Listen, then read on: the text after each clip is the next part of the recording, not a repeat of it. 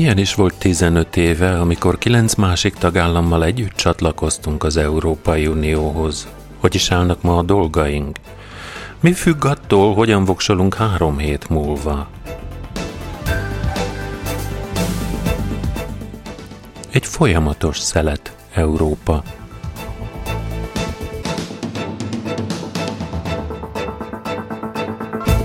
A kvíz kérdés következik. Hol előzi meg az árok szél a visszafolytott indulatot, és mindkettőt az állóvíz? A válaszokat a rádiókukaclátszótér.hu e-mail címre várom még egyszer a kérdés. Hol előzi meg az árok szél a visszafolytott indulatot, és mindkettőt az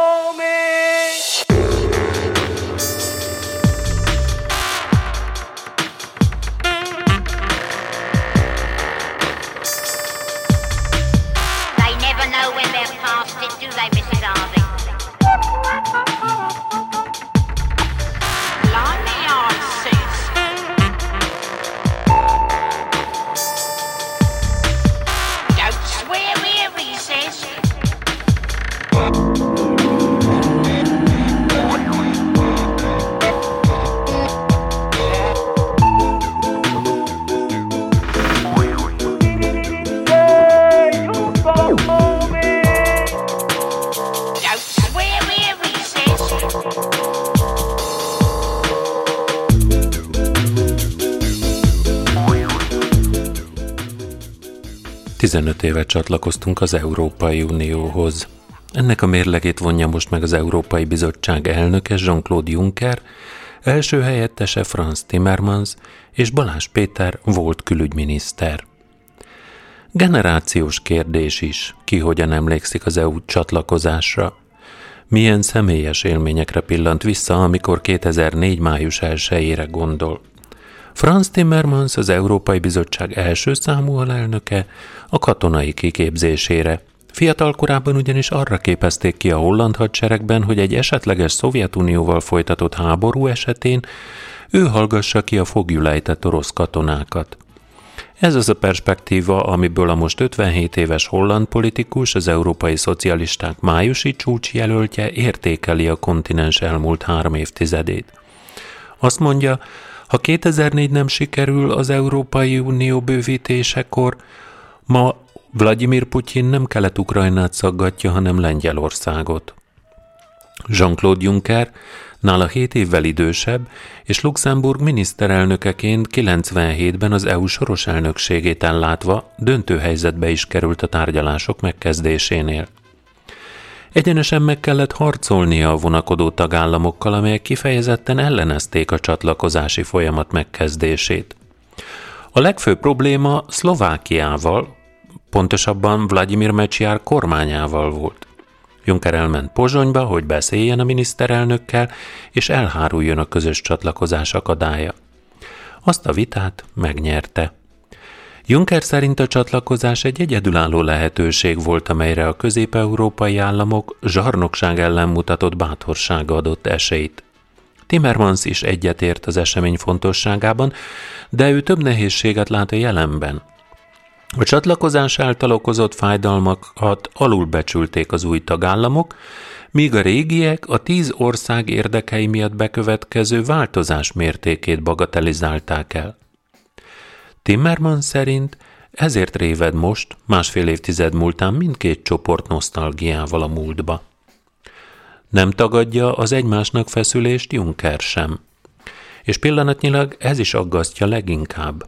A különbség mindössze az, hogy az elmúlt 30 év számtalan válságot hordozott, és az Európai Bizottság elnöke úgy tapasztalja, hogy ezek megoldódnak, majd jön helyettük másik. Ahogy rövidre vágva fogalmaz, az ő lelkiismerete tiszta, amikor a nyugati és a keleti tagállamok úgynevezett megosztottsága szóba kerül. Timmermans másként rakja össze a korábbi események tapasztalatait, bár hasonló következtetésre jut. Jól láthatóan minden tagállam megzavarodott 10-15 évvel a belépése után, ez szinte szükségszerűség. Így volt a britekkel, a spanyolokkal és a skandinávokkal. Az Unió ugyanis mélyreható társadalmi átalakulást hoz magával, amelynek rövid távon vesztesei vannak, és sokan elbizonytalanodnak, nem találják a helyüket az új, immár nemzetközi versenyben, mondja a holland politikus. A mostani krízis azért súlyosabb a korábbi, korábbiaknál, mert egyrészt a közép-európai társadalmak egy pártrendszer elnyomása miatt, másrészt az uniót nem csak belső, de számos külső válság is tépázza. A közép-európai országok polgáraira nehezedő nyomást Juncker is fontosnak tartja megemlíteni.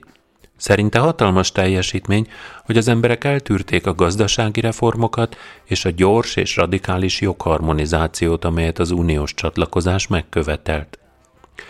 Az uniós támogatások ennek a teljesítménynek az elismerése, vallja Juncker. Timmermans bízik abban, hogy az uniós széthúzás múló jelenség csupán.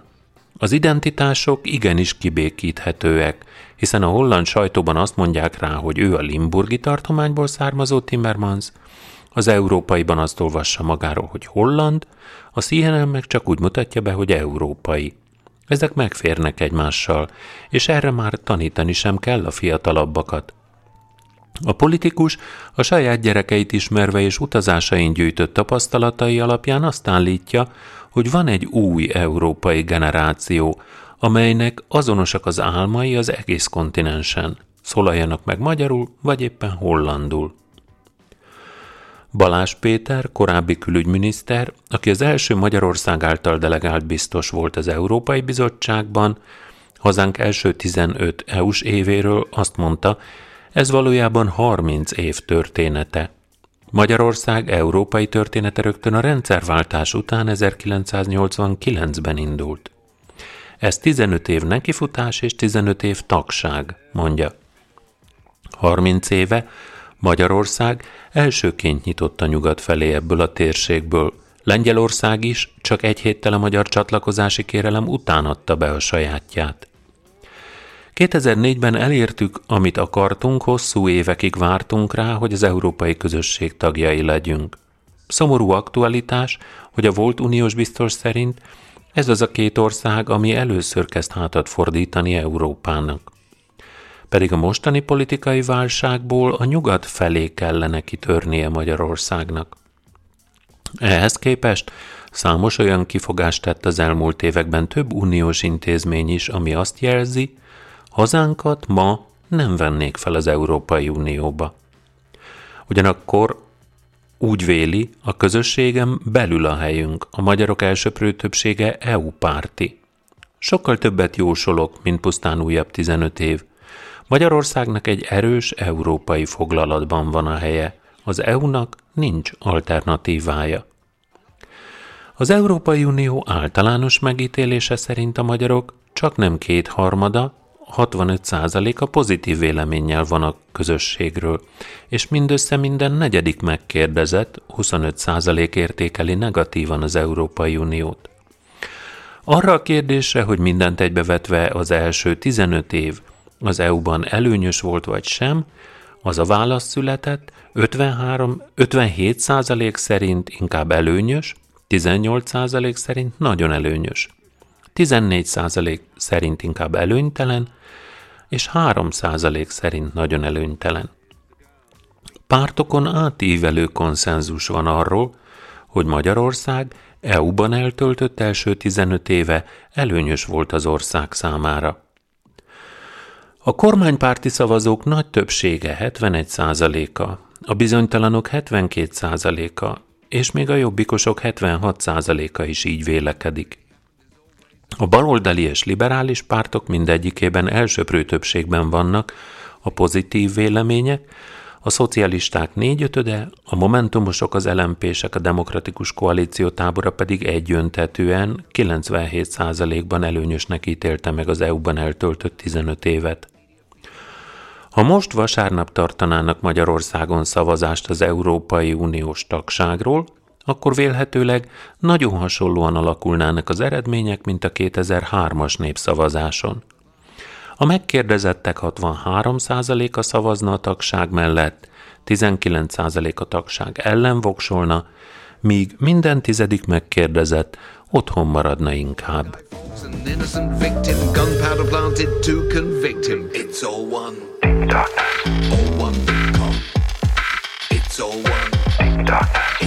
It's all one. Conspiracy. Pyramids built by visiting aliens, not by primitive Mediterraneans. Jesus married Mary Magdalene, descendants hunted down by the Vatican. Jack the Ripper was the Prince of Wales. Queen Victoria covered his trails. Shakespeare's plays were written by Bacon. Christopher Marlowe helped him fatally. Meddig jutottunk az EU csatlakozás óta? Az EU csatlakozás utáni első néhány évben nagyot nőtt az egyfőre jutó GDP a közösség átlagához viszonyítva, de valójában attól még mindig messze járunk. Más kérdés, hogy 2007 és 2007 után 12 volt az első év, amikor nem közelítettünk az EU átlaghoz, azóta pedig akárhogy is nő a magyar gazdaság, az unió GDP-je is úgy nő, hogy nem tudunk közelebb jutni egy célhoz. A szegénység által fenyegetett népesség arányát tekintve javult viszont a magyar mutató. Nem mindig volt ez így, még az uniós csatlakozásunk után sem. Évekig folyamatosan romlott a szám. A mélyponton 2013-ban például a magyarok több mint egy harmadát fenyegette a szegénység vagy a társadalmi kirekesztettség. Azóta az Európai Unió leglátványosabb javulása a miénk. Mostanra 20% alá ment le ez az adat. Ebben némileg szerepe volt annak is, hogy megváltoztatták a módszertant, de nem érdemes trükközéssel vádolni a statisztikusokat, már csak azért sem, mert a KSH is az Eurostat eljárása alapján dolgozik. Egy most születő magyar gyerek öt évvel rövidebb életre számíthat, mint az uniós átlag. Ez gyakorlatilag pont ugyanakkor a különbség, mint a csatlakozáskor, bár legalább annyit sikerült elérni, hogy három évvel hosszabb életet remélhetnek a mai újszülöttek, mint a csatlakozáskor születettek. De egyáltalán nem mindegy, mennyi időt tölthet az ember egészségben. A magyar adat egészen elkeserítő. Alig több mint 60 egészséges évre számíthat az ember, ami azt jelenti, hogy jó eséllyel tönkre megy a teste még mielőtt elérné a nyugdíjkorhatárt. Igaz, ez is javulás a másfél évtizeddel korábbi helyzethez képest, de az EU átlaghoz alig tudtunk közelebb kerülni. Az Európai Unió nemzeti parlamentjeiben és kormányaiban 2004-ben még csak 21% volt a nők aránya. Mostanra ez a mutató már 30% fölött áll. Magyarországon a nőket egészen máshogy kezelik a politikában. Itt épp, hogy az uniós átlag harmadánál tartunk. A mélypont 2004-2005-ben, majd 2010-11-ben volt, amikor a parlament és a kormány tagjainak 9%-a sem volt nő. A minisztereket tekintve még látványosabb, mennyire alul reprezentáltak a nők. 2009 óta mindössze két nő lett miniszter. A bajnai kormány és a harmadik Orbán kormány is csak férfiakból állt. A magyar munkaerőnek termelékenységben fel kell vennie a versenyt a többi országgal, mondogatják gyakran a politikusok. Ebből a szempontból sem lehetünk optimisták. Míg a 2005-ös adat szerint egy magyar dolgozó egy munkaórájának produktivitása az EU átlag kétharmada, a csatlakozás utáni jókora növekedés mára eltűnt. 2017-re a mutató visszaesett a kiinduló szint közelébe 67%-ra. Az olcsó munkaerővel csábítjuk ide a külföldi cégeket? Egy magyar dolgozó egy óra munkája a cégnek 2004-ben kevesebb, mint 6 euróba került az adókkal és a járulékokkal együtt, majd 2008-ban már majdnem 8 eurónál jártunk, innen mostanra több mint 9 euróra nőtt egy munkaóra költsége.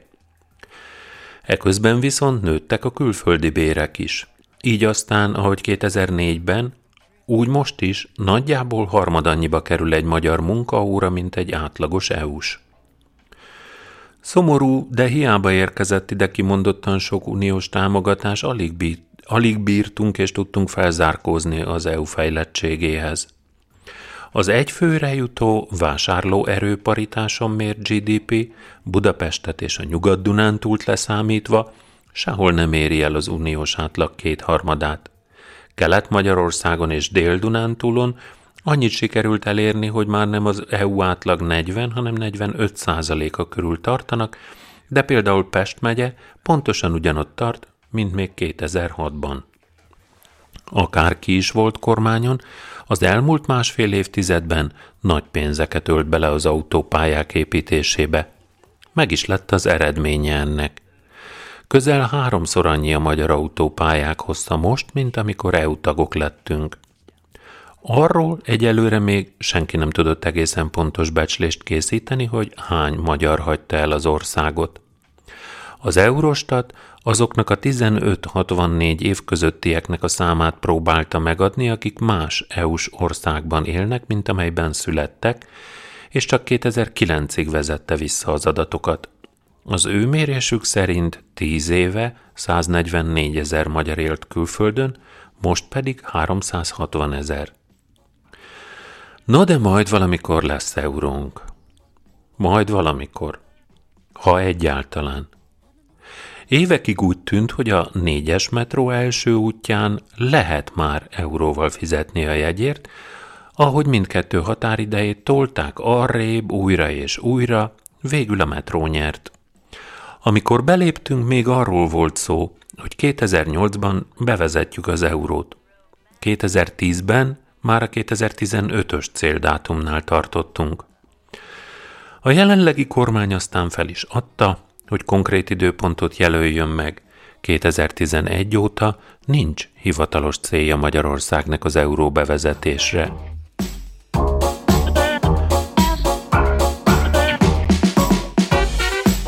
Are you a liar, a crier, or vampire?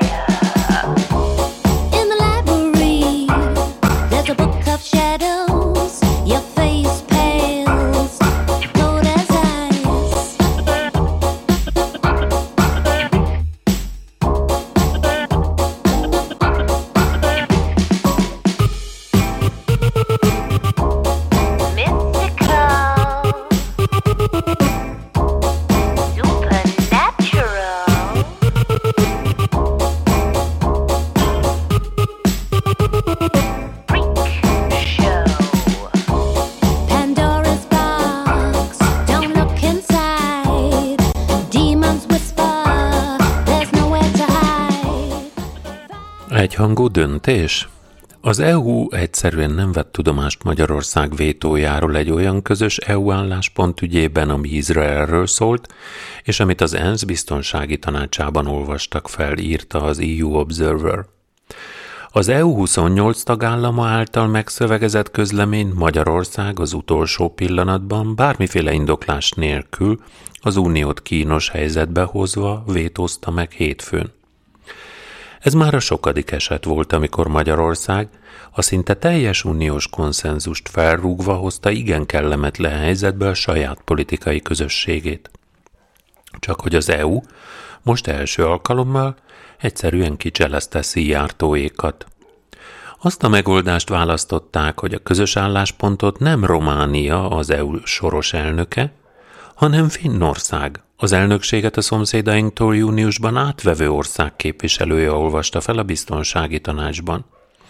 Azért nem Románia, mert a soros elnökként ők csak mind a 28 tagország közös véleményét tolmácsolhatták volna. A hirtelen kitalált megoldás így az lett, hogy Kai Sauer, Finnország ENSZ nagykövete olvasta fel a szöveget azzal a felvezetéssel, hogy nagy örömömre szolgál, hogy az alábbi országok nevében elmondhatom, majd felsorolt 27 országnevet, vagyis az összeset kivéve Magyarországét, aztán elmondta az egyeztetett szöveget. Formálisan nem az Európai Unió, hanem az Európai Unió 27-28-át kitevő országok nevében beszélve amiben többek között azt szerepelt, hogy az Unió súlyos aggodalmát fejezi ki az izraeli politikai helyzet alakulása, ami mi, miatt ami a két állami megállapodás megvalósíthatóságát fenyegeti, valamint aggódik a palesztin halál esetek miatt és elítéli az izraeliek éles lőszer használatát. Igen, bár Sauer bevezető szövegében szándékosan az EU egymással egyetértő 27-28 ada szerepel csak, a finn diplomata a beszéd későbbi részében már simán uniós álláspontról beszélt.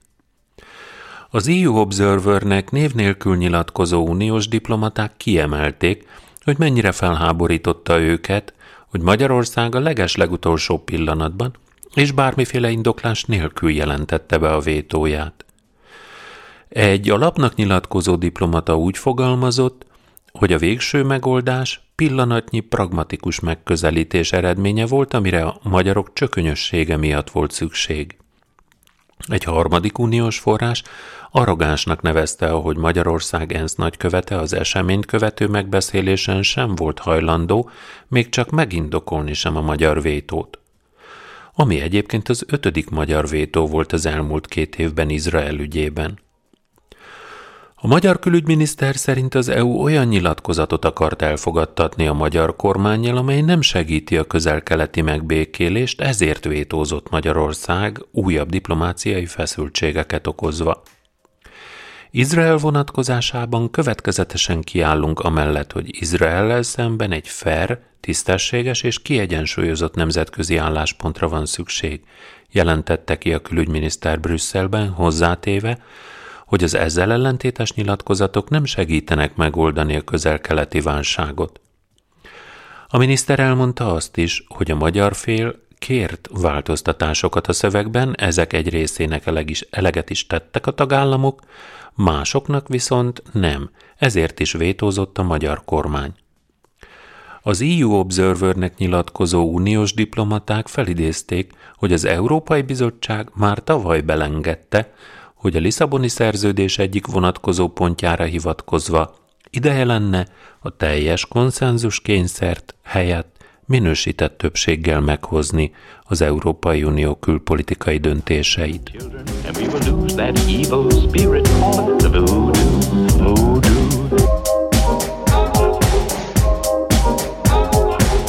But trouble if he has found, if he has found you children, and we will lose that evil spirit called the voodoo. voodoo. Wait, wait, wait, wait, wait, wait, wait, wait.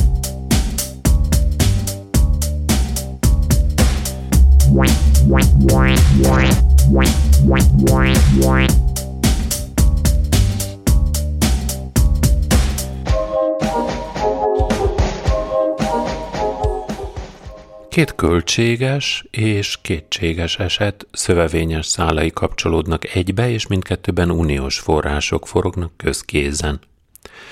A 2014-ben kezdődött öveges program során az Európai Unió 14 milliárd forint támogatást adott a természettudományos oktatás fejlesztésére. A támogatás törvénysértő felhasználására az OLAF, az Európai Csalás elleni hivatal is felfigyelt. Hatházi Ákos országgyűlési képviselő pedig évekig tájékoztatta a nyilvánosságot a botrányos részletekről. A miniszterelnökség vizsgálata súlyos szabálytalanságokat állapított meg, a Nemzeti Nyomozóiroda lepasszolta a nyomozást a NAV-nak, az pedig azóta is tologatja az ügyet. Sajtóhírek szerint a 14 milliárd forintos programból több millió forintot kellett visszafizetni az Európai Uniónak a magyar költségvetésből, de a pontos összeget sem a miniszterelnökség, sem az Emberi Erőforrás Minisztériuma nem közölte.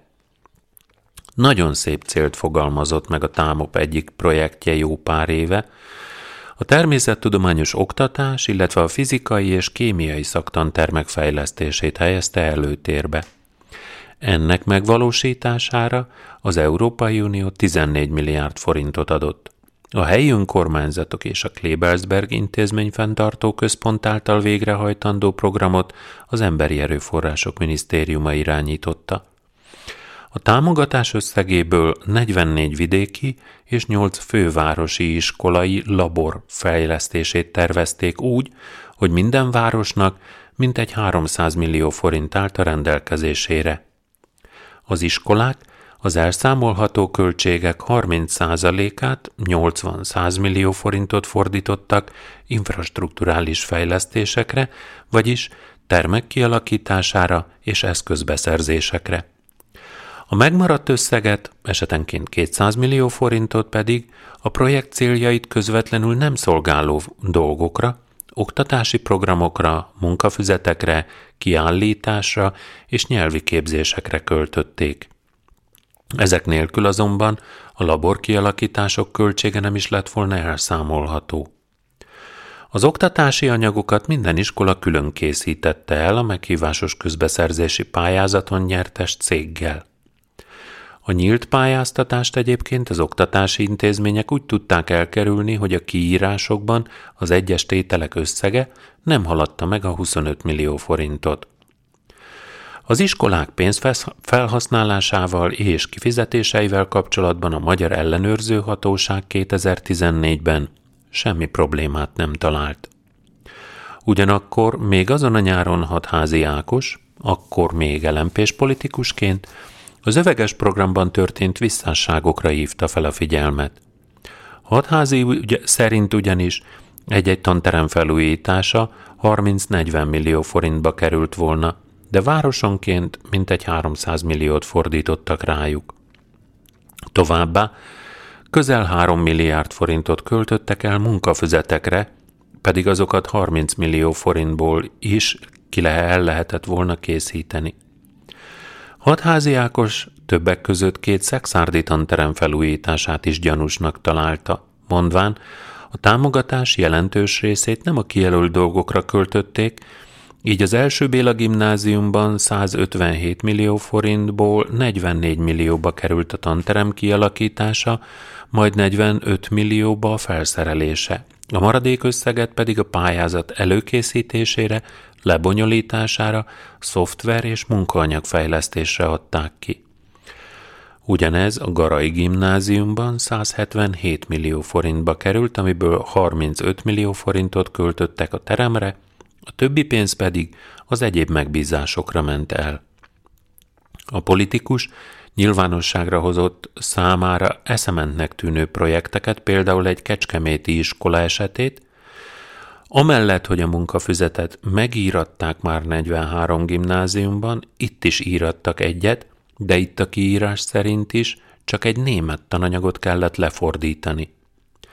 Az pedig egészen vicces fél érthetetlen felháborító, hogy erre a feladatra az egyik kamu ajánlatot a Kaposvári fémszerkezetgyártó BT-től kérte a nagy tiszteletű gimnázium.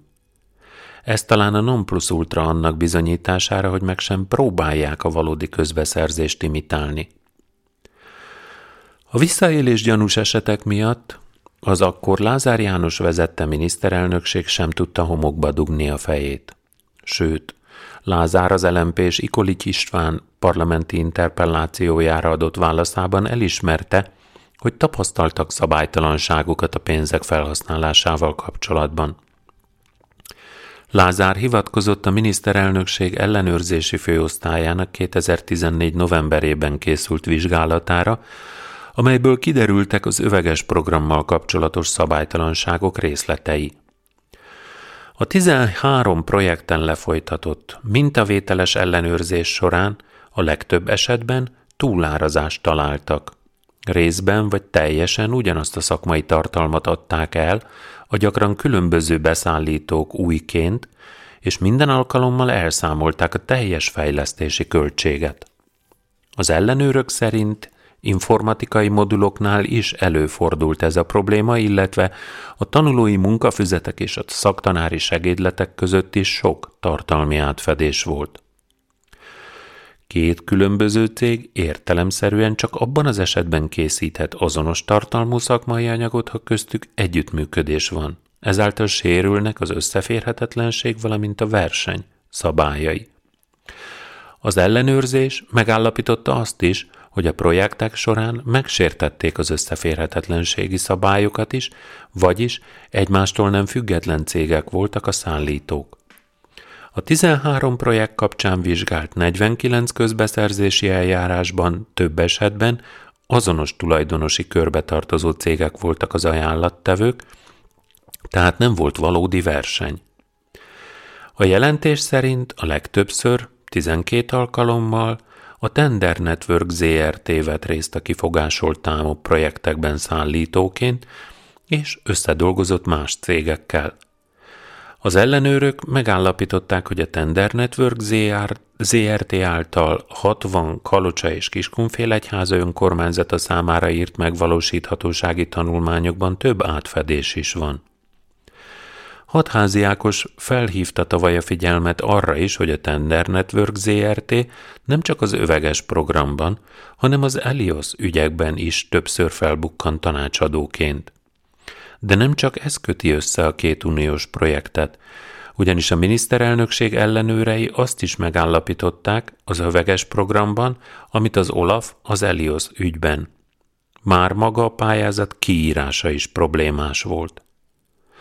A pályázati felhívás tartalmazott olyan előírásokat, amelyek a költséghatékony projekt megvalósítás ellen hatottak, valamint a szabálytalan támogatás felhasználás lehetőségét teremtették meg. Bár a miniszterelnökség vizsgálta a visszaélésekkel kapcsolatban nagyon komoly megállapításokat, felelősöket nem nevezett meg. A másik érintett állami szerv, az Emberi Erőforrások Minisztériuma a súlyos szabálytalanságok feltárása után 2014 végén feljelentést tett az 5. kerületi kapitányságon ismeretlen tettessel szemben az uniós forrásokkal való visszaélések bűncselekményének gyanúja miatt. A minisztériumnál az Európai Csalás elleni Hivatal is bejelentkezett 16. szeptemberében, és az Olaf ajánlással élt az ügyben a magyar ügyészség felé. Az anyagot a legfőbb ügyészség megküldte a folyamatban lévő nyomozáshoz.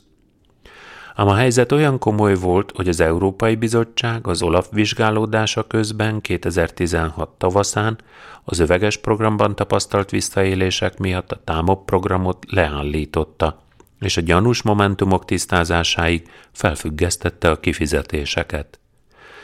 A hírek egy részében a teljes támop, mintegy 780 millió euró, vagyis 241 milliárd forint visszatartása szerepelt, más sajtóhírek kisebb, de még úgy is jelentős összeg, 40 milliárd forint kifizetésének felfüggesztéséről számoltak be.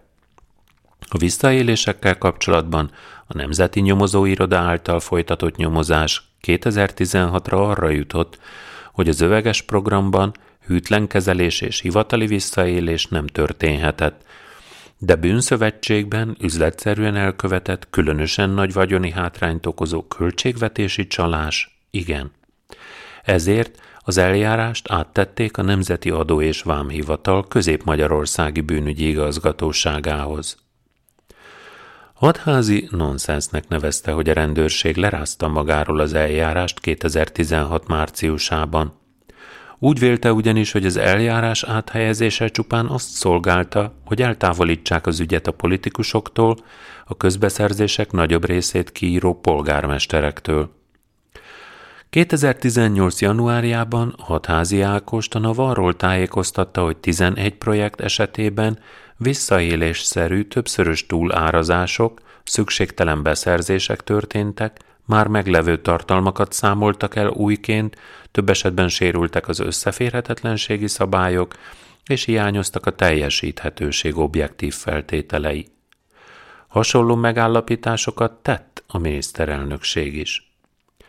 Ezek alapján gondolhatnánk, hogy a hatóságok átlátták az ügyet, és közel voltak a felelősök megtalálásához. Ám a büntetőeljárás tovább került a NAV központi nyomozóirodájához, majd később a NAV Dél-Dunántúli bűnügyi igazgatóságához. Nos, az adóhivatal válasza szerint még mindig nyomoznak, és folyamatban levő ügyről nem adnak tájékoztatást. Az öveges programmal kapcsolatban most egyelőre ott tartunk, hogy ismét egy olyan uniós pénzlenyúlás történt a szemünk előtt, amiben senkinek sem kell aggódnia amiatt, hogy az eltűnt 10 vagy 100 milliókat számon kérik rajta, esetleg komolyan meg is büntetik. Nem mellesleg a kormány által az Európai Uniónak visszafizetett összeget itt is a magyar adófizetők dobták össze. Azt viszont sem a miniszterelnökség, sem az Emberi Erőforrás miniszteri, minisztériuma nem közölte, hogy pontosan mennyi pénzt kellett visszafizetni Brüsszelnek a magyar költségvetésből. Csak az a nyilvános, hogy a feltárt szabálytalanságok miatt 11 oktatási intézménynek összesen 390 milliót kell visszafizetnie az állami költségvetésbe, helyi hírek szerint például Békés Csabát 37, Debrecent 57, 60 46 millió, Kalocsát pedig 48 millió forint visszafizetésére kötelezték. Hatházi Ákos még nem adta fel, hogy az öveges program visszásságait felderítse. Szeretné megkapni az Olaf jelentését ezzel az ügyjel, és a Híd a munkavilágába programmal kapcsolatban is. A miniszterelnökséghez benyújtott közérdekű adatigénylését elutasították, mondván, hogy az ügyben nem adatgazdák. Polt Péter legfőbb ügyész pedig azt közölte vele, hogy mivel az ügyben nincs gyanúsított, nem az ügyészség az ura az eljárásnak, hanem a nyomozóhatóság, és tájékoztatást is csak onnan kaphat. Az országgyűlési képviselő megkereste az Emberi Erőforrások Minisztériumát is, ahonnan még nem kapott választ. Mint hangsúlyozta, azért sem adja fel, hogy még több részletet megtudjon az Olaf megállapításairól ezekben az ügyekben és az Elios esetében is, mert nagyon jól látszik, hogy a programok során szervezetten követték el az uniós pénzek lenyúlását.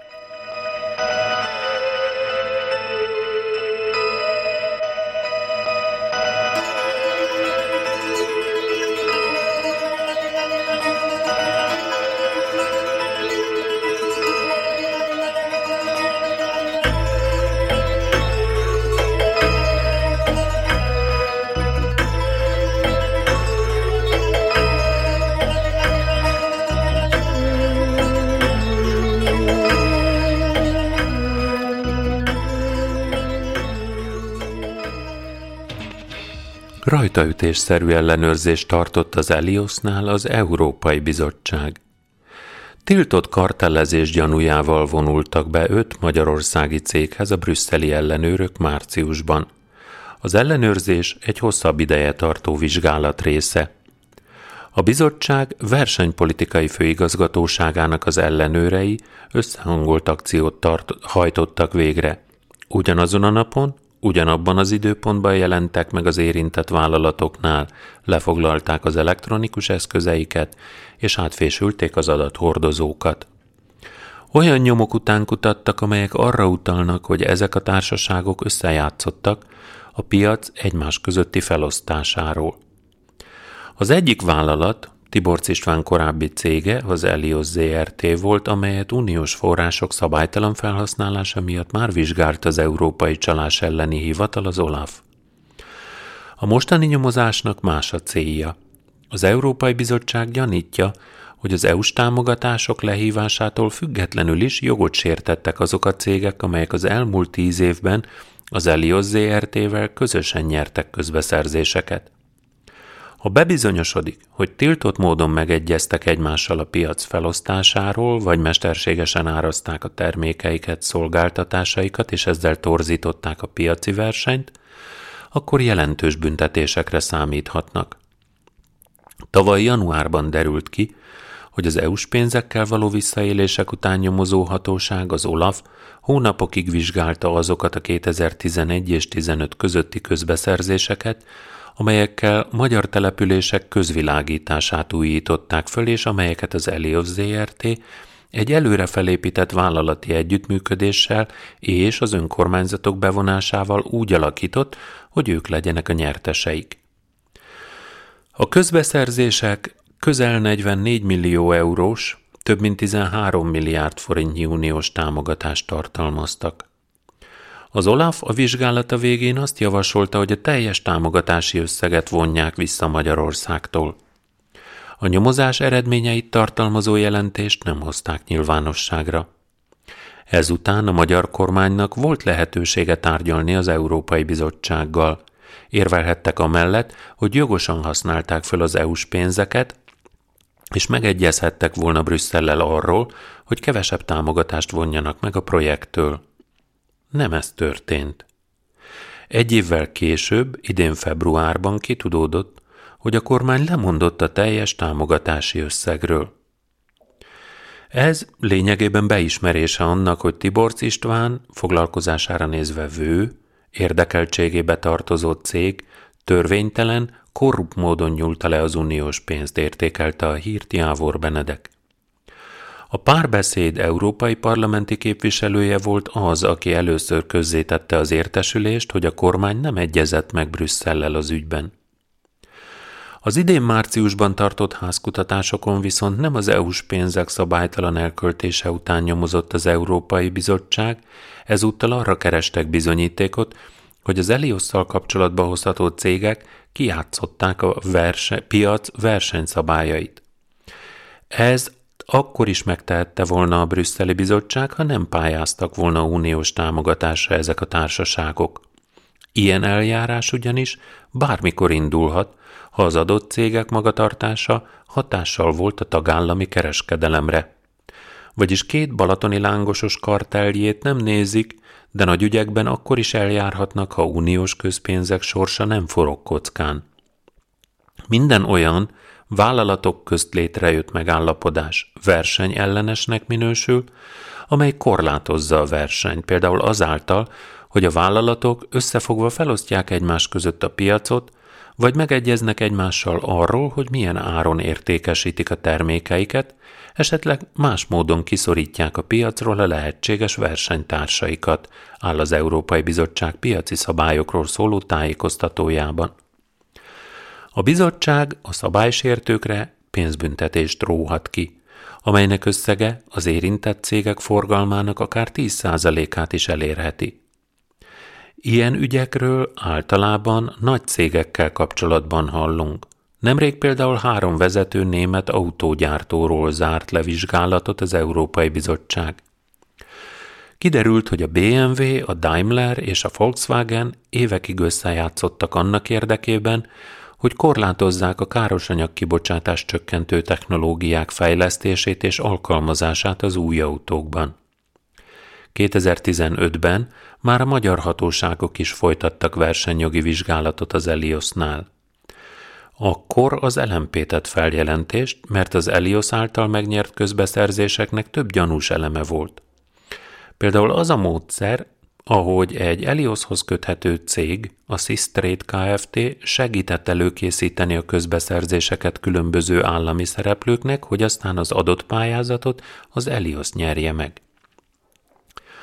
A lámpagyártó Tungsram Schrader és az Elios között is szoros kapcsolat volt, mert a Tungsram gyakran féláron adta a lámpákat az Eliosnak a többi céghez képest.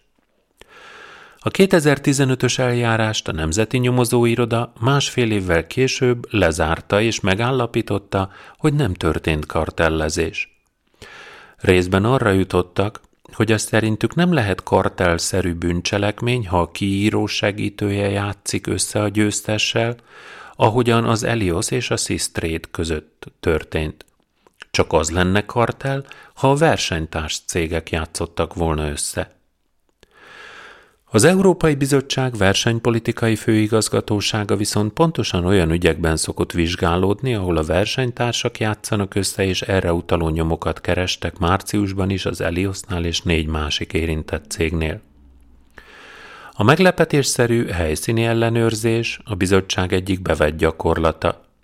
Az uniós jog értelmében a bizottság ellenőreinek Joguk van hozzá, hogy belépjenek a kérdéses vállalat helyiségeibe, területére, illetve beszálljanak a vállalat bármely közlekedési eszközébe, megvizsgálják az üzleti kimutatásokat és a cég tevékenységével kapcsolatos összes többi nyilvántartást, az üzleti könyvekről és üzleti kimutatásokról másolatokat, vagy azokból kivonatokat készítsenek, vagy igényeljenek, a vizsgálat során és az ahhoz szükséges mértékben zár alá helyezzék a cég bármely üzlethelyiségét, üzleti könyvét és kimutatását, a vállalkozás bármelyik képviselőjétől vagy személyzetének bármely tagjától a vizsgálat tárgyával és céljával kapcsolatos tények és dokumentumok magyarázatát kérjék, és a kapott választ rögzítsék. Átvizsgálhatják a cég adathordozóit és szervereit, az alkalmazottak telefonjait, olyan információk után kutatva, amelyek a versenyjog megsértésére utalnak. Célzottan, kulcsszavak alapján keresnek az adatok között erre kifejlesztett szoftverekkel, amelyek olyan fájlokhoz is hozzáférnek, amelyeket már kitöröltek, de az adathordozón még maradt nyomuk.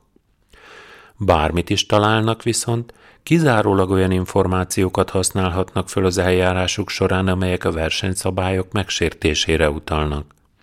Más bűncselekményre utaló nyomok alapján ők nem tehetnek lépéseket. A helyszíni vizsgálat általában egy munkahétig tart.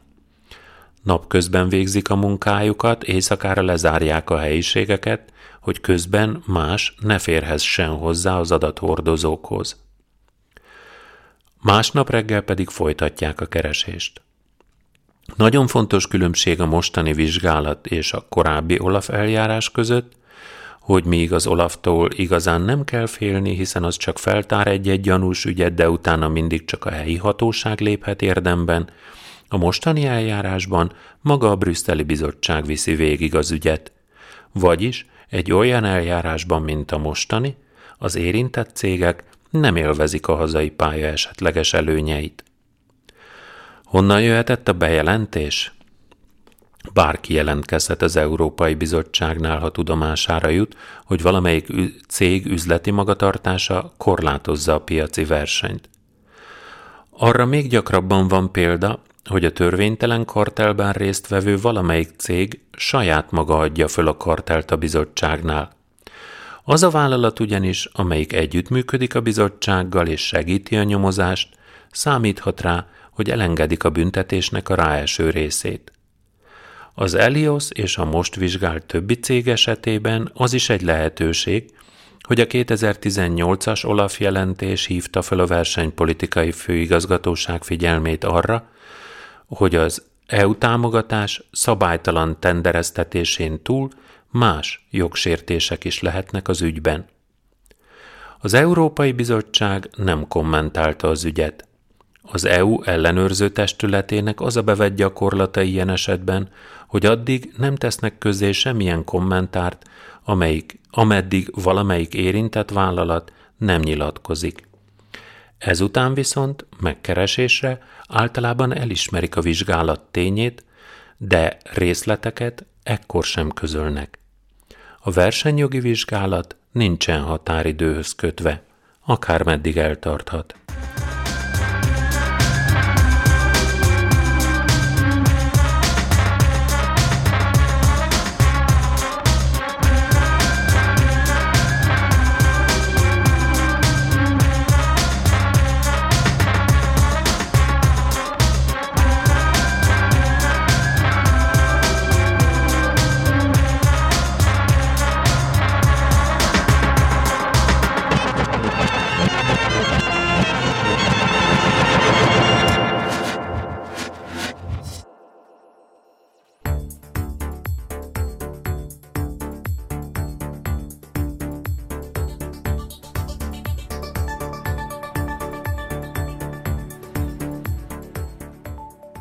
Hírek az Európai Unió házatájáról. A minden évben megrendezett Európa nap, május 9-e, az Európai Béke és Egység ünnepe. Országszerte színes Európa napi programokkal, nyereményjátékkal várják a családokat május 1 -e és 18-a között az Európai Parlament Magyarországi Kapcsolattartó Irodája, az Európai Bizottság Magyarországi képviselete és a Europe Direct tájékoztató hálózat.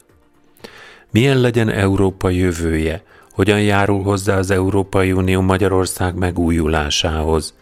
Ezekkel és ehhez hasonló kérdésekkel foglalkozik az ország 19 városában, májusában megrendezendő Európa napi rendezvénysorozat, amelynek témája lesz a május 26-án tartandó európai parlamenti választás is.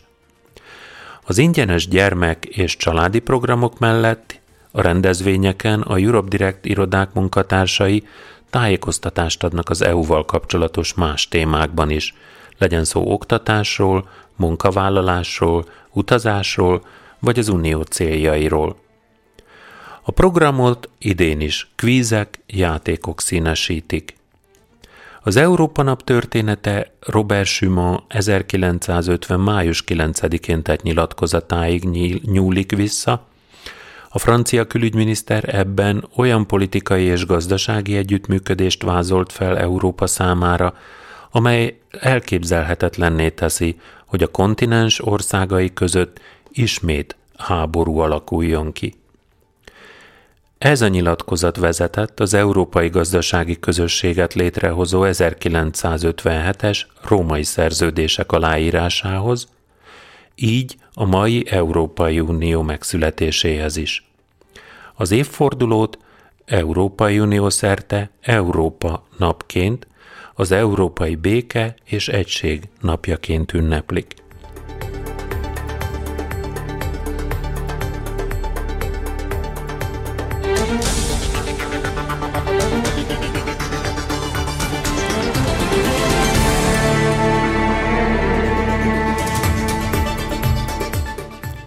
Az európai politikai pártok megnevezték jelöltjeiket az Európai Bizottság elnöki posztjára. A 2014-es európai választásokon debütáló csúcs jelölt, azaz vezetőjelölt eljárásnak köszönhetően az európai polgároknak a az európai parlamenti szavazáskor abba is beleszólásuk van, hogy kit jelöljenek az Európai Bizottság elnöki posztjára.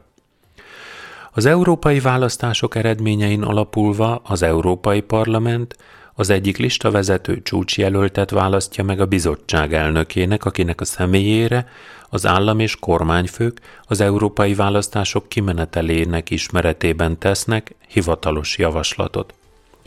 Az eljárás alkalmazására első ízben 2014-ben került sor, amikor az Európai Néppárt csúcsjelöltjét, Jean-Claude Junckert nevezték a bizottság elnökévé. A 2014-es választásokra öt európai képviselőcsoport állított csúcsjelöltet.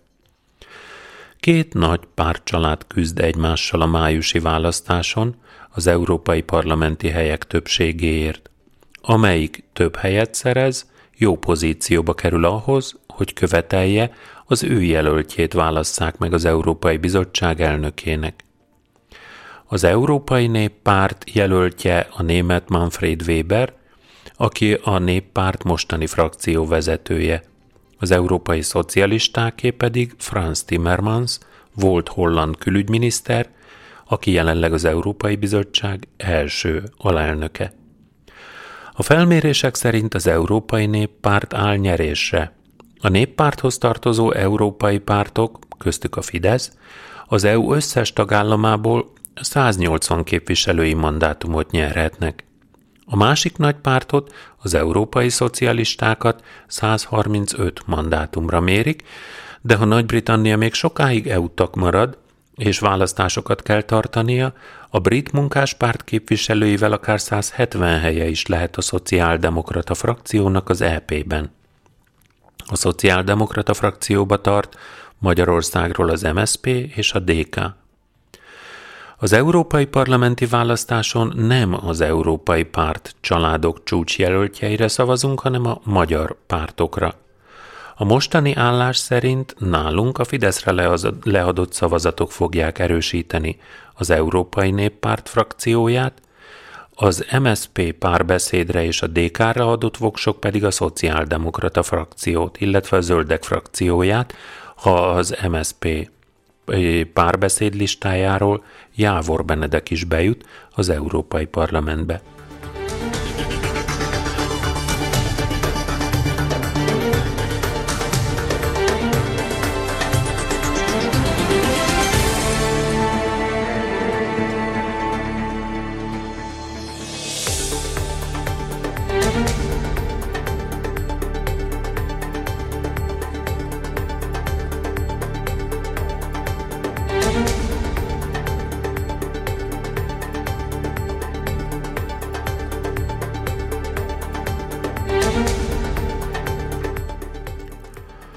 Miközben az Európai Unió polgárainak túlnyomó többsége hatékony eszköznek tartja a védőoltásokat a fertőző betegségek megelőzésére, aggasztóan magas azok aránya, akik készpénznek vesznek bizonyos tévhiteket a témával kapcsolatban derült ki a legfrissebb uniós közvéleménykutatásból.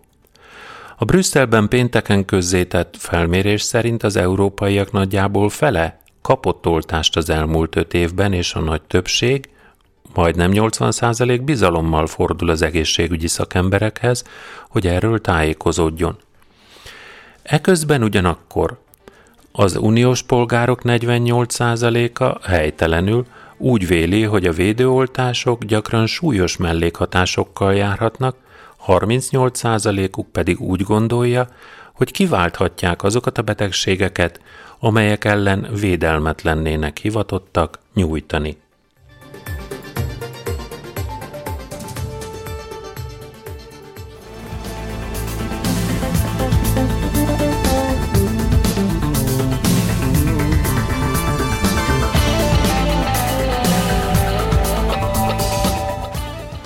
Ennyi fért a mai szelet Európába, legközelebb négy hét múlva már az európai parlamenti választások után jelentkezik az Egy Szelet Európa, és szokásomnak megfelelően a hétvégét ezennel ünnepélyesen elrendelem.